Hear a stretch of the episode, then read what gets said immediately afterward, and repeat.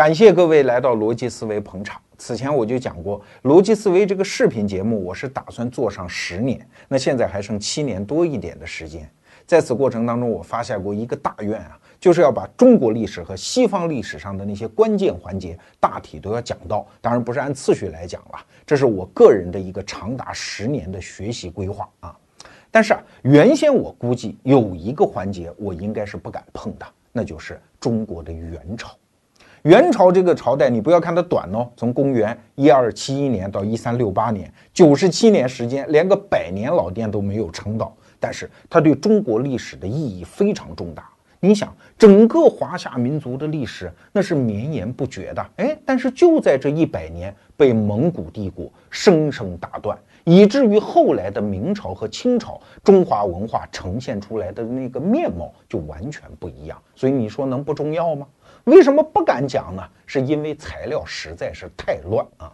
你想，蒙古文字是成吉思汗已经统一了蒙古诸部之后才发明出来的，而且蒙古人呢又不像汉人那样那么注重说记载自己的历史，所以蒙古文记载的蒙古史反而很少。虽然现在在二十四史当中有所谓的元史。也有二百多卷了，但它毕竟是明朝初年的汉人儒家搞出来的一套东西啊，用汉人儒家的思维去理解蒙古帝国，那中间在意识形态上隔着一层嘛。更何况蒙元帝国，那是世界历史上直到今天也是幅员最为辽阔的一个帝国，牵扯到从欧洲到中亚，一直到中国，再到漠北那么大范围内，你想多少个民族，多少种语言，留下了多少地上和地下的史料啊！所有这些东西拼凑到一起，你想把这个帝国讲清楚，那是有多难呢？虽然历史学界对蒙元历史现在正热，为什么？就因为难吗？所以学者们容易出成果。但是对于我们这样一个通俗讲知识的节目来说，它就实在是太难为我了啊！我本身也不是什么历史学的专家，哎，所以蒙元历史本来就打算偷偷摸摸绕过就算了。但是直到我看到一本书，就是这本《忽必烈的挑战》。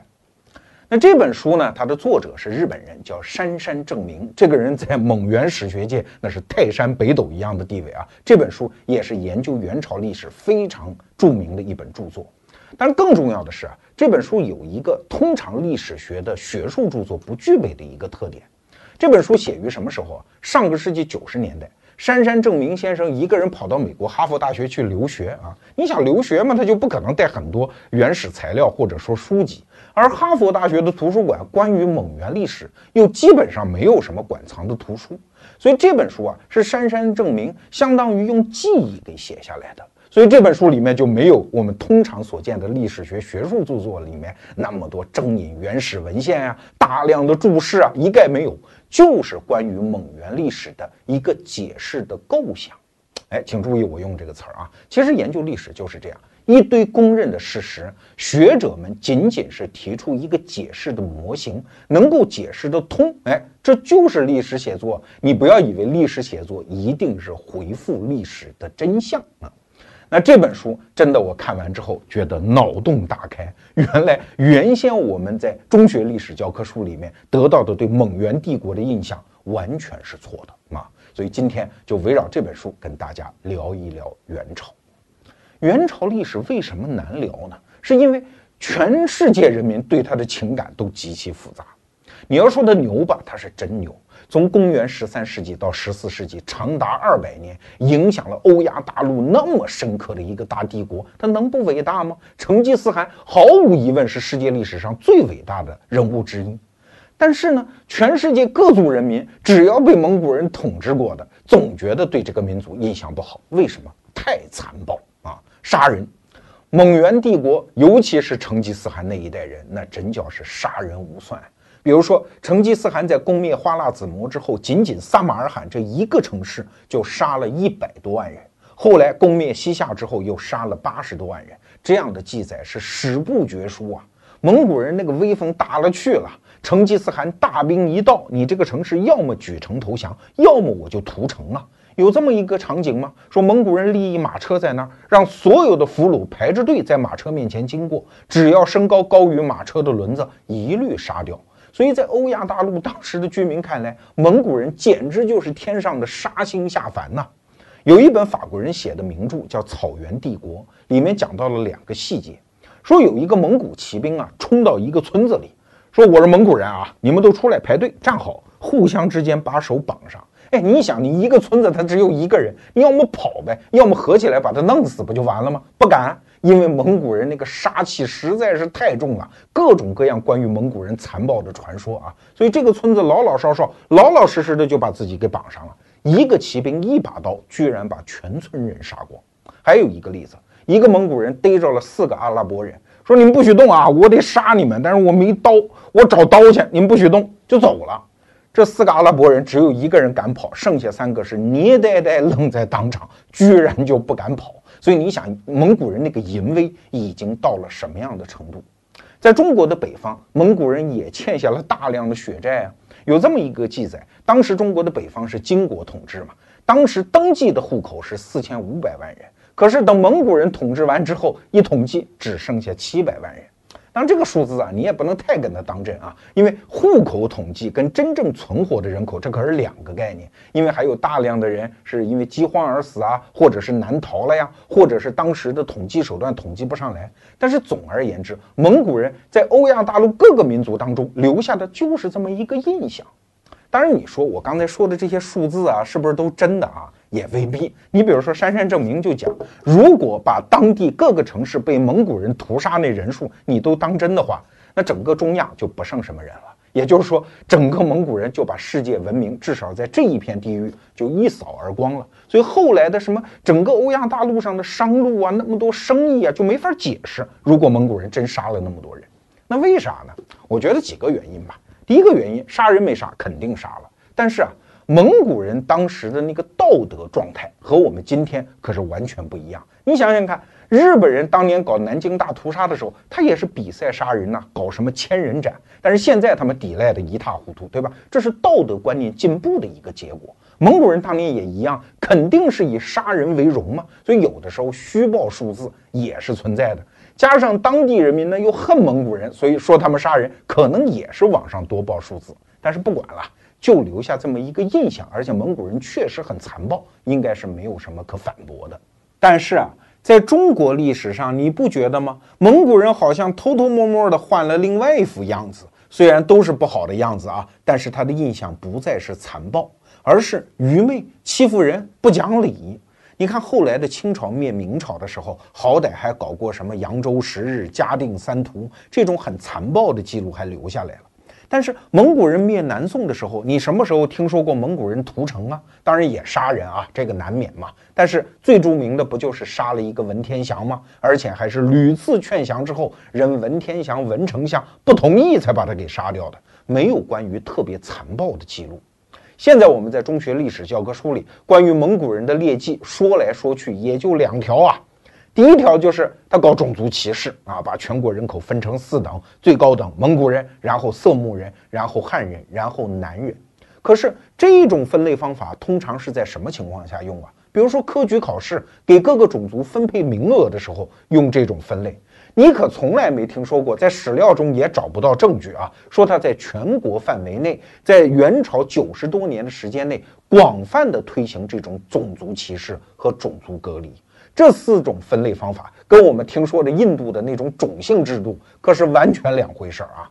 我们还听说过一套说辞儿，就是八娼九辱十丐，就是在元朝的时候，知识分子地位惨，仅仅高于乞丐，甚至还不如小姐嘞，对吧？可是你想想看，这好像跟我们的经验也不对呀。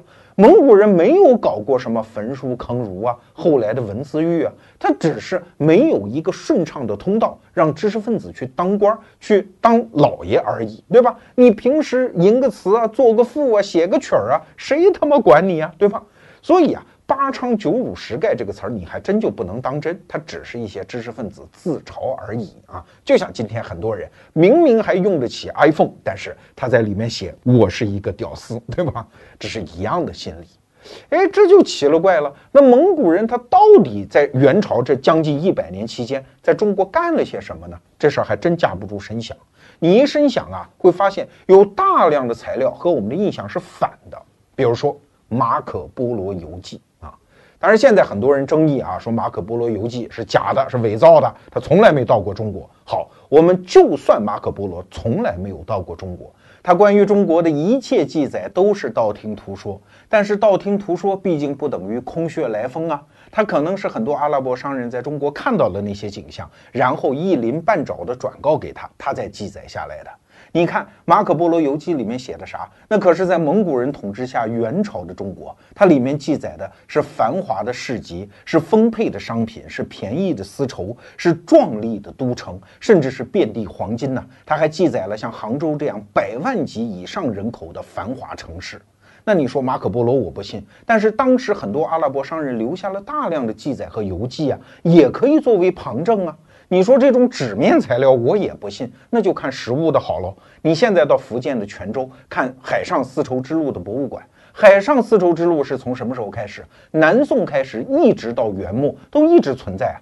当时的泉州在元朝的时候叫做刺桐啊，是远东最大的商业港口，跟什么阿拉伯呀、伊朗啊都在做生意啊。这个丝绸之路一直是到明代初年的时候，才由朱元璋亲口下令给停止的。那你说，如果是一个暗无天日的朝代，如果到处只有屠杀愚昧，它怎么可能有繁华的商业贸易呢？这是一点啊。那第二点就是很多汉人对于元朝，他是不是就是刻骨仇恨呢？不是啊，我们在历史上看到很多人忠于大元啊，甚至当朱元璋已经提出来叫驱除胡虏，恢复中华啊，这个词儿后来到民国的时候变成叫驱除鞑虏，恢复中华。这就是拿民族大义来号召汉人来造蒙古人的反呐。可是这里面也有很多蒙古人的忠臣。你比如说，当时镇守福建的有一个人，这可是地地道道如假包换的汉人啊，叫陈友定，他就替蒙古人镇守福建。后来当然打不过朱元璋了，就要被抓起来了。临抓起来的时候，他服毒自尽啊。当然后来没来得及，又被救回来了，一直送到南京，是朱元璋亲自审他。朱元璋说：“你投降吧，啊，你替谁守啊？”你替蒙古人守，他们都跑掉了，对吧？你降了，我接着给你官做；你要不降，我让你服铜马。什么叫服铜马？就是一个铜做的马啊，烧的跟烙铁似的，让你趴着上头把你给弄死。你怕不怕呀？这陈友定说不降，愿服铜马。你看大元朝是有忠臣的嘛？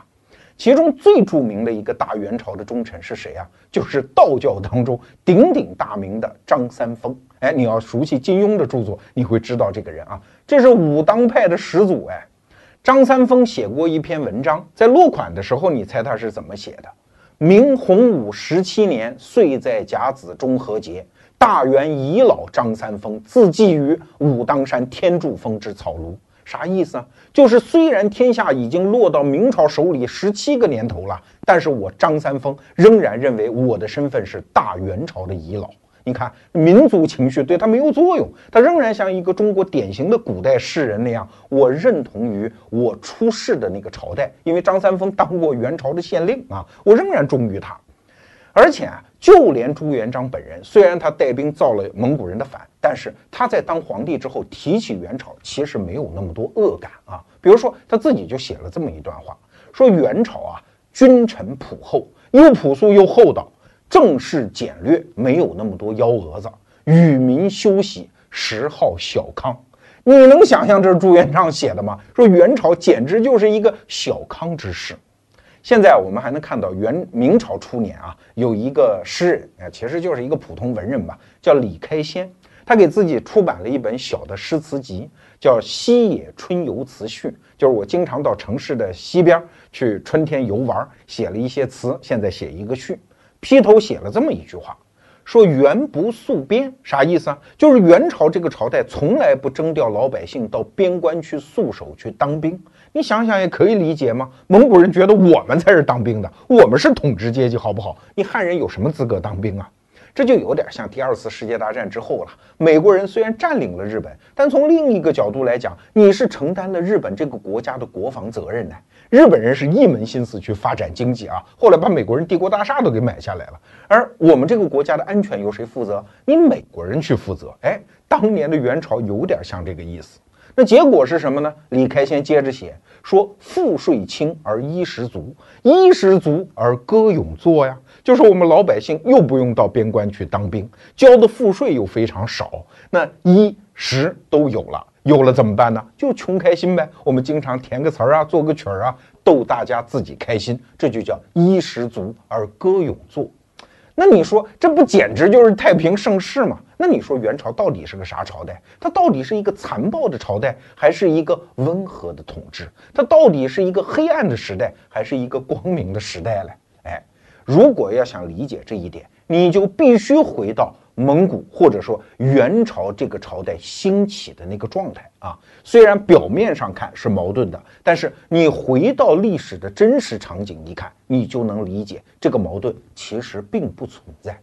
好，那就让我们回到蒙古帝国的源头，看看这一切到底是怎么回事儿。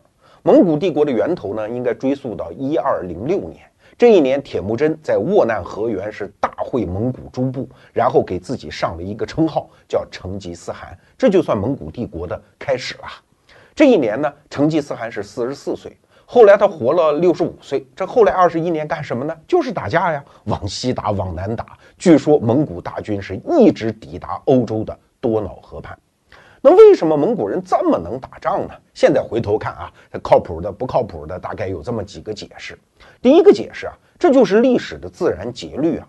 因为欧亚大陆是人类文明发祥的主体大陆，那它中间这一块呢是草原，是荒漠啊。它每过几百年就会兴起这样的游牧部族，武力特别强大。所以在世界政治史上有这么一个词儿叫地缘大锤。你比如说匈奴人，后来的突厥人，现在的蒙古人，他们就像一把大锤一样，没几百年就要兴起一把，把这个欧亚大陆的边缘狠狠地敲击一遍。所以这是历史的自然节律。那第二个解释呢，就是蒙古人技术很强啊，越打就越强，因为他经过不断的各种各样的文明区嘛，所以就学到了各种新技术。再加上你像《狼图腾》那本书里就解释啊，说成吉思汗跟草原上的狼群也学会了很多战术啊。简单给大家举几个例子吧，比如说哈夏尔战术，什么意思呢？就是我把你这个地方的人民给当了俘虏，然后呢，我让这个俘虏去先攻你的城。哎，你在城上，你倒是往下射箭呀，底下都是你的人呢。你要是手一软，要不敢射箭，我马上攻城，然后拿下，然后再屠城。这叫哈夏尔战术。还有一种叫曼古傣战术，说白了就是边打边跑，然后边跑边往后面射箭啊，让你追又追不上，是跑又跑不掉，然后再给你合围，等等等等。这种发明很多，也有人说蒙古人的马很好啊，后勤很轻松啊，他的弓箭很好啊，这都是技术上的解释。还有第三个原因，就是蒙古因为它是一个散碎的草原部落。要想把这些草原部落集中起来，又没有很好的行政统治工具，那怎么办呢？只好靠一股血气之勇啊！用到最简单的方法，就是用仇恨来驱使大家形成一股绳儿。给大家举一个例子，成吉思汗有一个女婿。在攻一个城池的时候被弄死了啊！然后那你这成吉思汗这辈子就这样，哪怕跟他亲如兄弟的一个叫扎木合的人，原来帮过他很大忙，但是一旦闹翻之后，成吉思汗是花了十年的时间，一直追追追，一直要把你追死啊！什么呃，前面我们讲的呃，攻灭撒马尔罕，杀掉一百万人，就是因为花剌子模杀掉了他的几个信使啊，所以就一定要把这个城池、这个国家攻灭为止。那他这女婿被人弄死了，那还了得？大军一旦过去之后，把城池拿下，然后让他的女儿，就是那个寡妇啊，那让他来主持屠城。这个城市里，不管死了还是没死的人。头一律要割下来，然后堆得跟小山一样。城里的猫和狗都要杀掉，就这个城市一个活口不能留。所以你看这些东西看起来好像不理性，但是在成吉思汗看来，那就是最理性的。因为只有靠我们这种上古民族的一种仇恨的力量，我你只要惹我一时不高兴，我让你一万辈子都高兴不了。只能凭这种血气之勇，才能够团结这个散碎的部落。所以他就这么一直往前杀，然后攻占了欧亚大陆，成为世界上到目前为止幅员最为辽阔的帝国。说到这儿，你可能会问一个问题哈，就是那就这么杀吗？难道不要统治吗？啊，对，如果他有这个念头的话，他不会这样屠杀。但问题是，他不是没这念头，是真不会呀。你想，蒙古人是在草原上崛起，各个部落之间联盟，可能喝个酒啊，嫁个女儿，什么事儿都好商量。他没有我们汉族人从先秦开始就逐步在打造的这一套行政技术，所以他攻下一个地方，他又不会统治，那怎么办呢？啊，成吉思汗据说有一次讲，哎呀，搞了这么多地方，我们是当牧民的哈。要不都养马算了啊！尤其是在中国，这是旁边有一个人叫耶律楚材，这个人可能对中国历史上的这个贡献是非常大的一个人啊，就死活抱着成吉思汗说不能啊，真的不能啊，你得让汉人去种田啊，这才算没有把中国变成蒙古人驰马的牧场。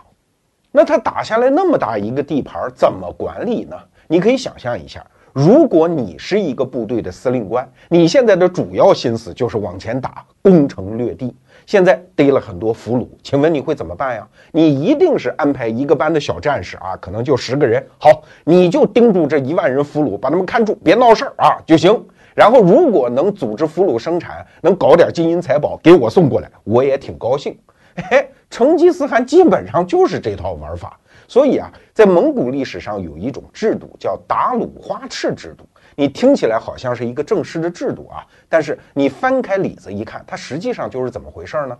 达鲁花赤这个词儿在蒙古语当中就是镇守者、掌权者，说白了吧，就是中央特派员，就是留下的那一个班的小战士啊。你只要负责给当地搜刮一点赋税，给我送过来，剩下哎怎么地怎么地。甚至在元朝刚开始的时候，这打鲁花赤啊都是世袭的。说白了，我中央都懒得搞一个什么吏部，还得核定你的这治理地方的成绩，还得几年一换班，还得回避你的原籍。废话，那那一套我们蒙古人不会玩啊！你爹弄完了死了，死了有儿子吗？有儿子接着干呢啊！就是这么简单粗鲁的一种统治方法。北大的张帆老师啊，他讲过，他看过一则材料，这都已经到元朝的中后期了。元朝在中国统治的时候，说有一个骗子到处招摇撞骗啊，说我是从大汗身边来的，我是皇帝身边来的啊。现在你哪哪哪官员干的不好啊，我就是钦差，你把他杀了吧。就这个人就招摇撞骗几个省，哎，后来是实在不像话，才被人发现，才把他给宰了。你想这种情况在？文官统治技术已经比较发达的后来的明朝和清朝，怎么可能？但这种事儿在元朝，它真的就发生啊！所以你现在看二十四史里的元史，为什么越看越不对头呢？首先，那个语言不通导致的各种地名人名就不对头，这就不说。首先，那个感觉就特别怪。因为我们的汉人的这个儒家的士人总是想用他自己的意识形态来框定元朝的皇帝，但人家不是那回事儿。很多元朝的皇帝甚至汉语都说不利索啊。举个例子，元朝中后期第六任皇帝叫泰定帝，这个家伙当皇帝时间并不长，但是他那封继位诏书那真叫是极品。你想想看，你一个皇帝继位诏书，这是你一生当中最重要的文件了吧？而且要往汉人地区发的，你好歹找个知识分子用文言文给你写一封啊！不见人家用白话文写，而且他口述成什么样就记成什么样，然后就发下去了。那文件还挺长，但是你一看车轱辘话，一看就这个皇帝啊脑子不是很清楚，至少没有受过很。高级的理性训练啊，从头到尾就是这意思啊！我是哪个皇帝的天可怜见的子孙呐？我爷爷是谁？我爹是谁呀？现在我爹死了呀，我必须当这个皇帝呀！他们都没资格啊，就我有资格啊！啊，哭天抹泪就是那么一顿。你看那封登继位诏书的感觉啊，就有点像过去农村一个没文化的老太太跑到你们家来报丧，我爹死了，现在我们家就我一人，就那个感觉啊。确实，你去读二十四史的原始里面，你经常会遇到那种句子，你觉得特别扭，因为它主体篇幅都是用雅训的文言文写的，它毕竟是明朝人修的嘛。但是，一旦提到皇帝的很多诏旨，都是用白话文，什么这个事儿就这么办吧，钦此啊，这样的句子经常能遇到。所以说白了，元朝的蒙古人他作为统治阶级，但他又缺乏统治技术，这是元朝的一个总体特征。那好，我们接着说铁木真，就是成吉思汗死后的事儿。他死后呢，他一共四个儿子，老大术赤死的比较早，剩下来窝阔台、察合台和拖雷三个儿子也比较齐心合力，所以继续来扩大蒙古帝国的版图。可是啊，到第三代，你这个就粘合力就不行了。虽然仍然是骄傲的黄金家族啊，中国人不有一句话吗？叫一代亲，二代表，三代四代全拉倒。到第三代的时候，大家就开始争权夺利。本来那个空间已经布得很远，大家交流起来也很不方便了。那那折腾来折腾去，到公元一二六四年，后来大名鼎鼎的元世祖忽必烈终于当上了蒙古大汗。这过程当中非常复杂啊，剧情也很狗血，我们今天都略过不表。但这个时候你再看一眼忽必烈，他哪有一点蒙古大汗的样子？首先，这个人三十五岁之前的所有事迹，历史上没有一个字儿的记载。第二，他跟那些汉人搞来搞去，尤其是跟汉人的士大夫，什么刘秉忠啊那帮人搞来搞去，黄金家族的那些蒙古王公们是看不起他的。尤其忽必烈，他有一个太子叫真金太子，从小受的都是汉人儒家的那套教育，你已经弱化了嘛，已经不是我们蒙古人那一套了嘛。再有。这个忽必烈打仗还不行，跟前面几代帝王什么成吉思汗、蒙哥那些人没法比呀。虽然他后来征伐南宋还是比较顺利的，但是过程当中也没打什么硬仗啊。后来攻伐日本不是失败了吗？打越南也不是很成功啊，所以军功上也站不住脚。更重要的一点是什么？是这个人的继位合法性其实存疑。因为他上一代的大汗是蒙哥嘛，蒙哥是在战场上死的，没有指定忽必烈为他的继承人。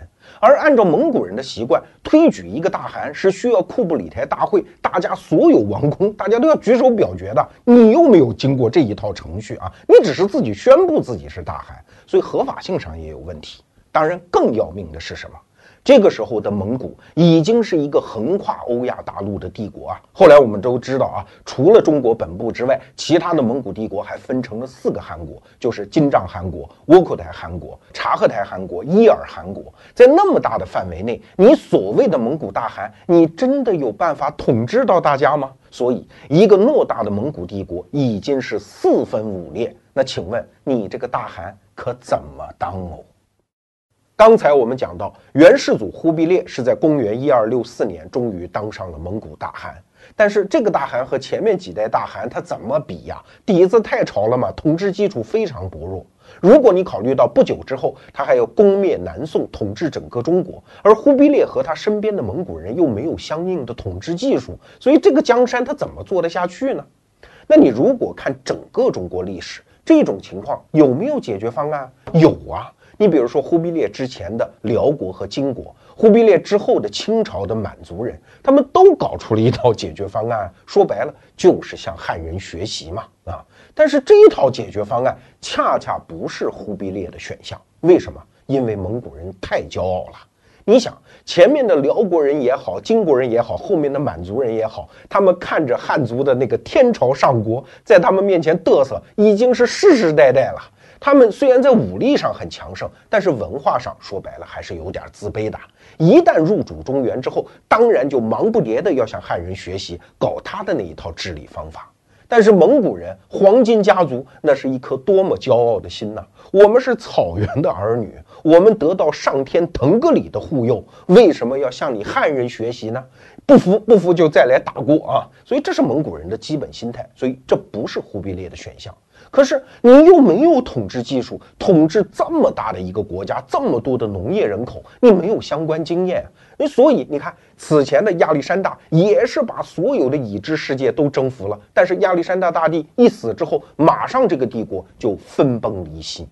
但是为什么忽必烈居然让元朝居然又搞了九十多年，将近一个世纪的这个寿命啊？所以，虽然我们经常讲元朝短命短命，但是如果把它的基础一分析，你会觉得即使搞这九十多年，也是一个奇迹。所以说白了，忽必烈他哪是什么富三代，是什么败家子儿啊？他根本和成吉思汗面对的情况就不一样，他本人就是一个二次创业者。所以啊，杉山正明先生才把写忽必烈的这本书起名叫《忽必烈的挑战》。哎，这个挑战。实在是太大了，那忽必烈是怎么玩的呢？哎，我们简单给大家分析一下哈。第一招，他迁都，这就是发生在一二六四年，他当上大汗之后，马上就迁都。那原来的都城在哪儿呢？在和林，现在还在外蒙古境内啊。从成吉思汗到窝阔台到蒙哥，历代蒙古大汗的都城都在和林。那忽必烈把都城迁到了哪儿呢？是一个叫金莲川的地方。金莲川是哪儿啊？是今天中国内蒙古的锡林郭勒盟的南部，正蓝旗的多伦县。你摊开地图一看，马上就会心一笑啊，因为这个多伦县的旁边啊，就已经是河北省了。说白了，金莲川它是游牧民族控制的草原和农耕民族控制的平原的交界地带。那忽必烈就在金莲川建立了蒙古的上都啊。但是原来的和林还用不用呢？也用，叫陪都啊。只不过皇帝和大汗已经不经常去了而已。但是紧接着，忽必烈又建了一个都城，是在哪儿啊？是在蒙古人已经打下来的金国的中都，把它改名叫汉巴里。汉巴里是哪儿？就是罗胖今天录像所在的北京嘛，后来又改名叫大都啊，这就是著名的元大都北京的前身。所以你看，在这么短的时间内，忽必烈突然有了三个都城，你不觉得很奇怪吗？一个游牧民族的主子，他怎么会热衷于建城市呢？这是农耕民族才干的事情。哎，你站在忽必烈的立场上，他有政治上的妙用啊。他这一系列动作其实有三个倾诉对象。第一个倾诉对象就是黄金家族的那些堂兄弟们，那些蒙古王公们，说我没有要控制你们的意思啊。虽然我是名义上的大汗，但是这个大汗和成吉思汗那个大汗他不是一回事儿嘛。你看，我把都城都让给你们，只要你在名义上承认我，咱们就 OK OK 了。那第二个倾诉对象呢，是普通的蒙古人。虽然我搬到了离汉人很近的地方，但是我仍然有一颗草原儿女的心呐。我是代表蒙古人去控制汉人的。你看，我新建立的都城仍然在金莲川草原嘛，我没有离开草原嘛。那他第三个倾诉对象就是蒙古人刚刚征服的金国。要知道，金国啊，经过长期和汉人的博弈和同化，这个时候很多汉人已经是他的上层了。所以他的建都汉巴里这个动作，就是做给金国的这些上层汉人看的啊！我不是一个野蛮的征服者。我是你们原来效忠的金国的一个继承的朝代，就是你们汉人什么唐宋元明清啊，这个正常继承。你看，我按照你们汉人的传统来啊，我继位之后，我修都城，我修都城的样子，按照你们孔夫子留下来的经典，是按照周礼那样去修的，修的四四方方的。主持工程的人是你们汉人呢，刘秉忠啊。那挖城里的什么下水道的是你们汉人科学家郭守敬啊，甚至我还按照你们汉人的习惯，给已经死去的那些朝代，什么辽国、金国，哎，做史啊，对吧？你看金史和辽史谁写的？是忽必烈的宰相叫脱脱给写的。对我一切都你按你们汉人来，不要再抵抗我们了。虽然忽必烈没有全面汉化，但是他仅仅建都城这一个动作，确实让金国的很多上层的汉人。安了心吗？甚至有些人从此成为忽必烈的脑残粉。你看，后来他打南宋的时候，你以为是蒙古大军打的，不是，就是那些金国原来的汉人的将领啊。比如说，把文天祥一直追追追往南追的那个张弘范，他原来他的父亲就是金国的将领啊，他也是金国人。所以南宋人后来被蒙古灭的那么容易，其实跟先锋队是汉人是有关系的。如果对方都是那个奇装异服的蒙古人，进村就杀，说白了，南宋可能也没有那么容易灭亡，因为民族大义，我们中国人一直讲的这种华夷之辩啊，可能这个东西会激起很多反抗，但是没有啊，汉人打汉人，而且你已经继承了金国的这个正朔啊，我们接着被你征服，好像没有那么丢脸。所以你看，忽必烈这一系列建都城的方式，就给各个方面做了一个合理的解释。那他自己是怎么行为的呢？啊，比如说冬天他就会住到汉巴里，就是元大都，然后到夏天的时候，他就会跟金国人讲啊，说这儿太热，我受不了，我蒙古人，我得到金莲川去待一会儿。所以他就跑来跑去，很多元朝的政策其实出自于元朝的上都金莲川啊，只不过这个地方现在已经是一片废墟了。但是啊，你仅仅搞这三个都城也没有用啊，它只是政治上的一个表态，你还得干点活嘞。对，忽必烈紧接着就放出了第二个大招，他开始搞首都经济开发区的建设，这是我们今天的用词儿了。回到当时的情境是怎么回事呢？忽必烈就把征服的很多国家的工匠都迁到了金莲川的附近，是在金莲川到元大都之间的这条道路上一字排开，搞了很多工厂。你别觉得我在胡说啊，真叫是工厂。比如说有一个叫荨麻林的地方，居然就聚集了三千个纺织户。今天很多纺织厂都没有这个规模哎，三千个人生产布匹啊、丝绸啊、衣服啊，那盛况空前啊。那在这些工厂当中都有什么呢？除了生产衣服的、生产珠宝的、生产葡萄酒的，总而言之，什么东西好我就生产什么；什么其他的蒙古王公看着眼红的奢侈品，我就生产什么。那其他的那些堂兄弟呀，那些蒙古王公，刚开始是扒着门缝看，这忽必烈搞什么呢？看来看去，看明白了，这是在家玩宝贝儿呢。那忽必烈也说：“别在门口看呀，进来呀，看见什么好拿呀，大汗嘛，赏赐给你们啊。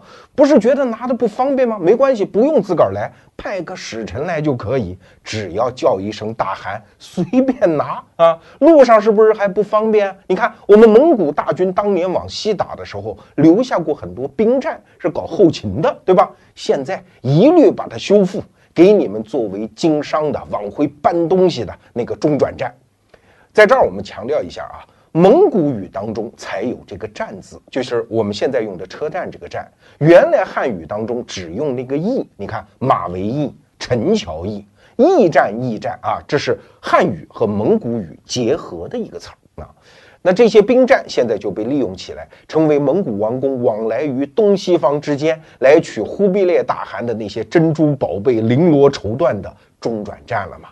那这个基础设施一旦建立起来，最敏感的人是谁呀？当然就是商人，尤其是中亚那些阿拉伯人、穆斯林，他们天生就有经商的传统。既然基础设施这么好，那为什么不把生意做起来呢？哎，忽必烈的第三招马上就放出来了。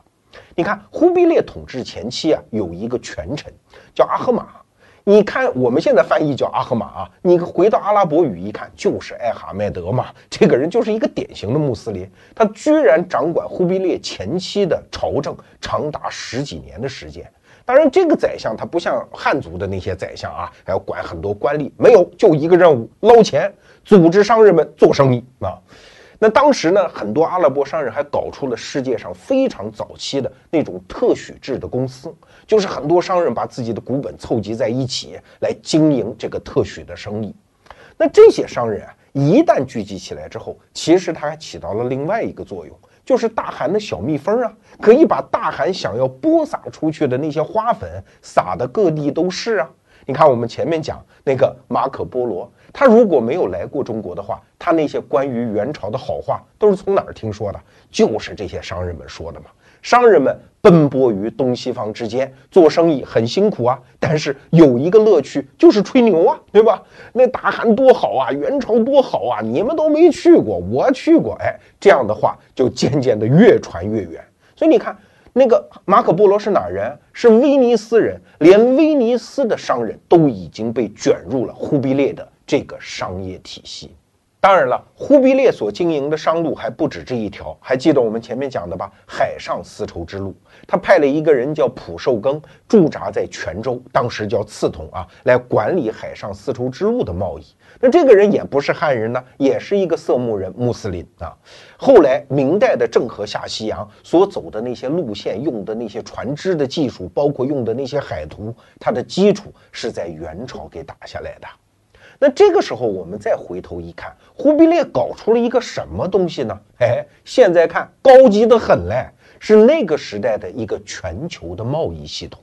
我们再来解释一下哈，他是这么玩的：说每年元月，我就开始在上都这个地方啊，我开始封赏蒙古王公啊，你们想要我的好东西吧，都来，丝绸、金银、绸缎，这不用说呀。关键还有银子呀！啊，当时他每年要赏赐出去的银子是十吨啊，两公斤一块，要发出去五千块。只要你来就有，叫一声大汗就拿走。所以黄金家族的那些蒙古王公们非常有钱。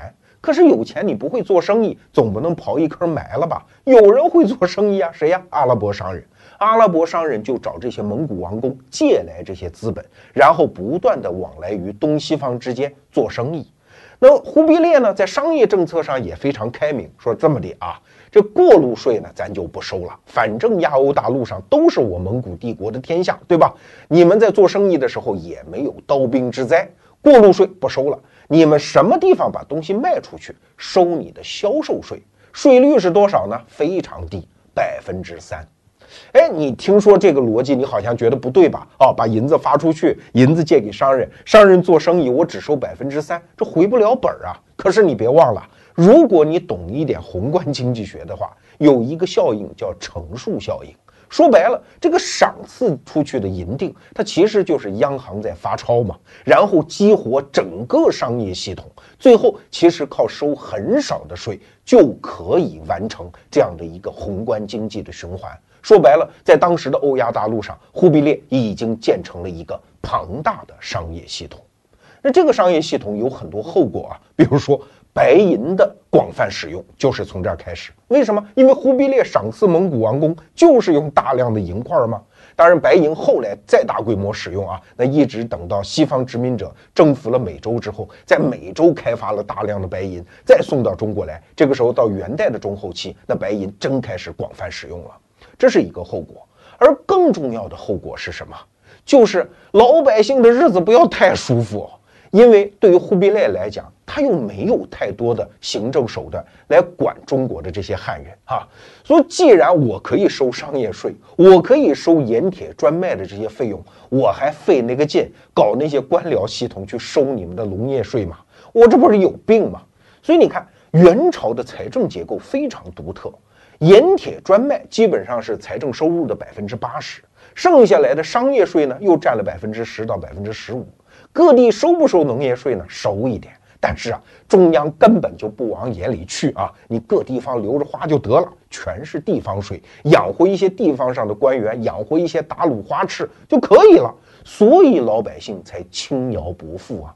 所以说，元朝我们刚才讲的，它既残忍又屠杀，但是好像又开明又自由。这个逻辑，你听我讲完了忽必烈的这一整套玩法，你觉得逻辑上就不矛盾了吧？对，忽必烈的这一套玩法，在历史上有学者给了他一个名词儿，叫蒙古自由主义。刚才我们讲到一个词儿，叫蒙古自由主义。在欧亚大陆的那一百年的历史上，居然出现了如此奇怪的一个世界体系。我们今天的人理解起来一点都不困难，甚至觉得很亲切啊！因为它和我们今天的人所身处的这个世界体系在本质上是一样的，都是以大国的军事威慑为保障，以商业文明为底色的这一套体系。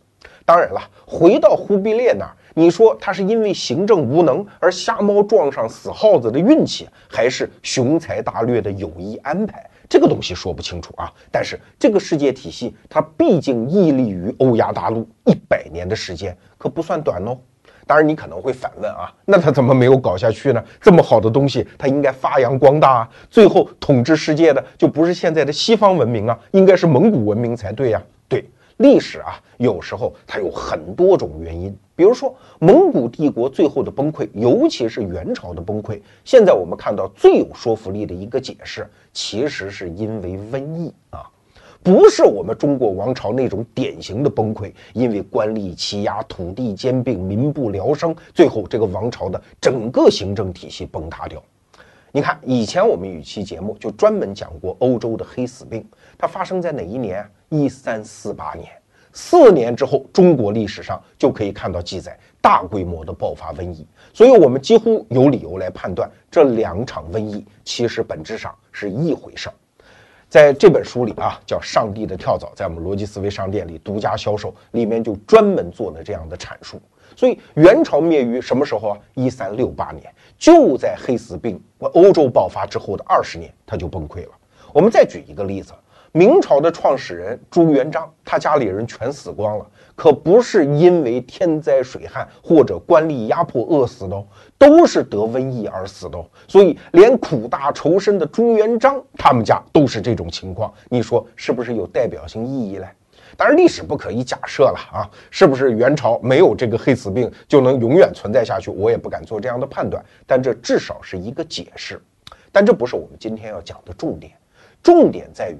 元朝通过一种非常奇特的历史际遇，完成了蒙古自由主义的一百年。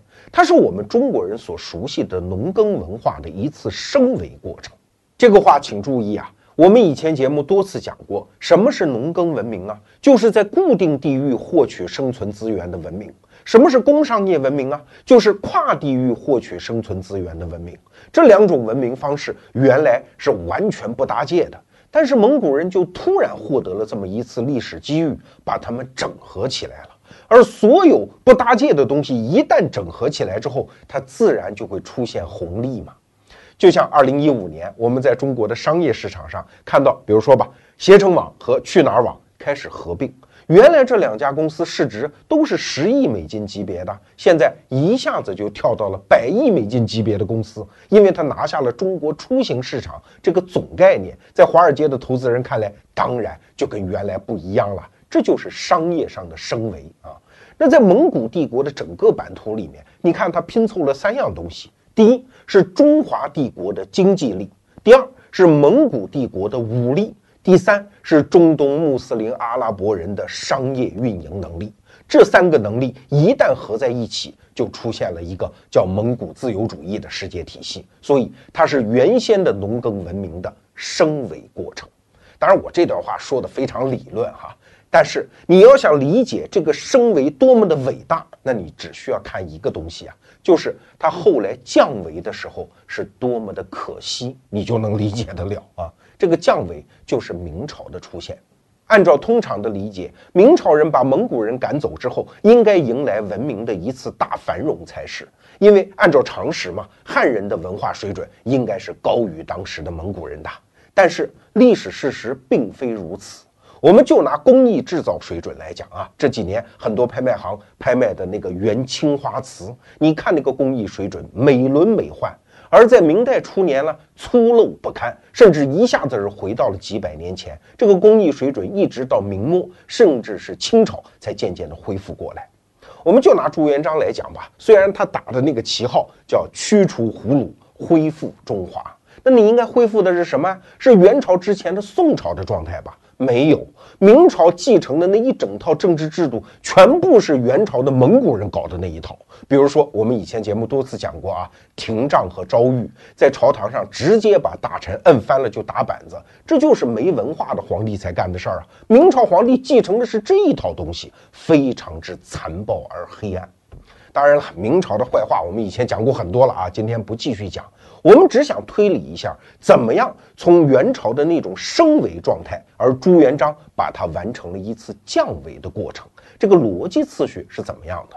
首先，那贸易是不能搞了，因为搞贸易嘛，老百姓都不听我管了，你们搞自由主义哪行啊？所以，第一个逻辑是先把老百姓像植物一样栽在地里啊，甚至每一个人你都有身份，你都有户口啊。你是种田的，那你就是农户；你是做工的，你就是匠户；你是当小姐的，你就干妓户啊！你妈是小姐，你女儿也是小姐，一辈子不带变的，世世代代不许变，这就是明朝的基本政策啊！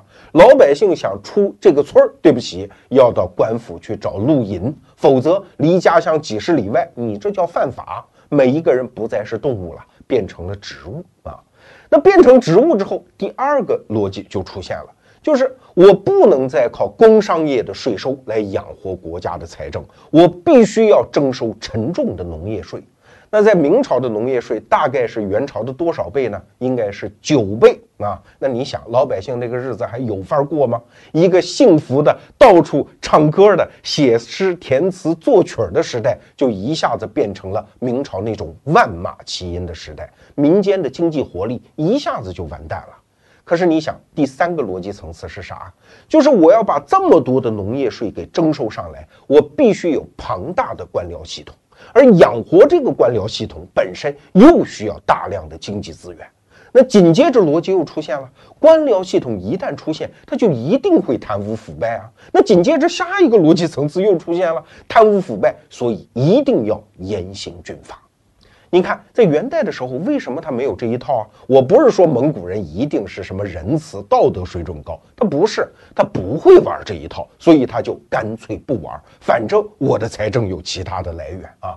对于元朝的皇帝来讲，那么多汉人老百姓，我又没本事管，我又没兴趣管，我还没必要管，那我管你干什么呢？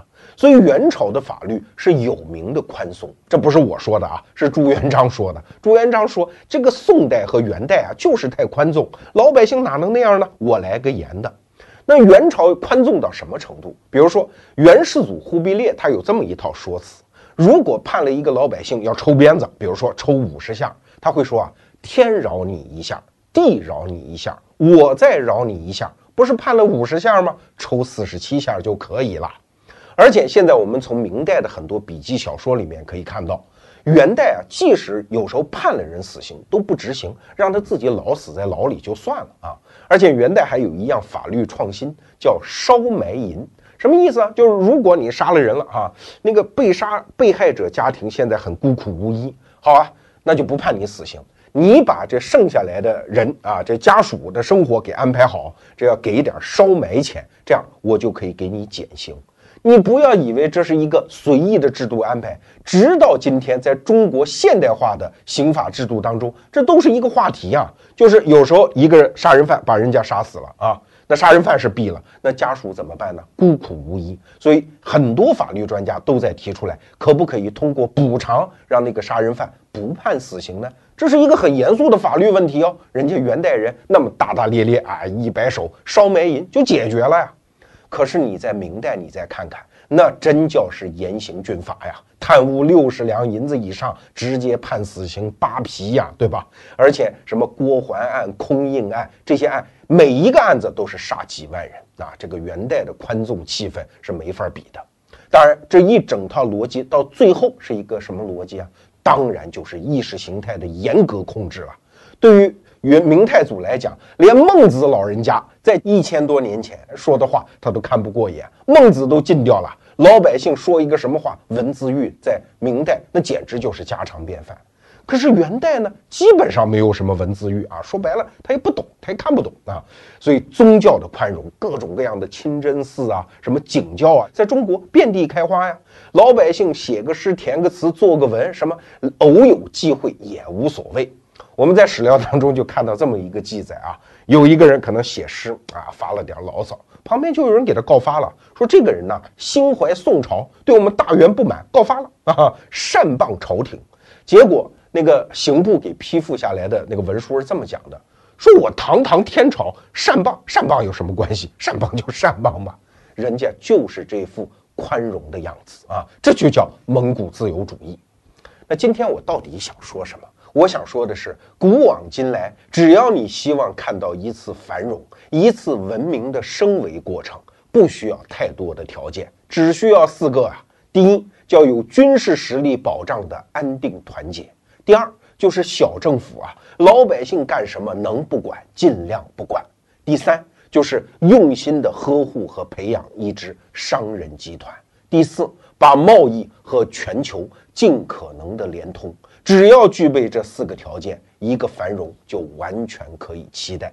八百年前，我们中国人看到过一回，那我们这一代中国人呢，一定还可以看到一回。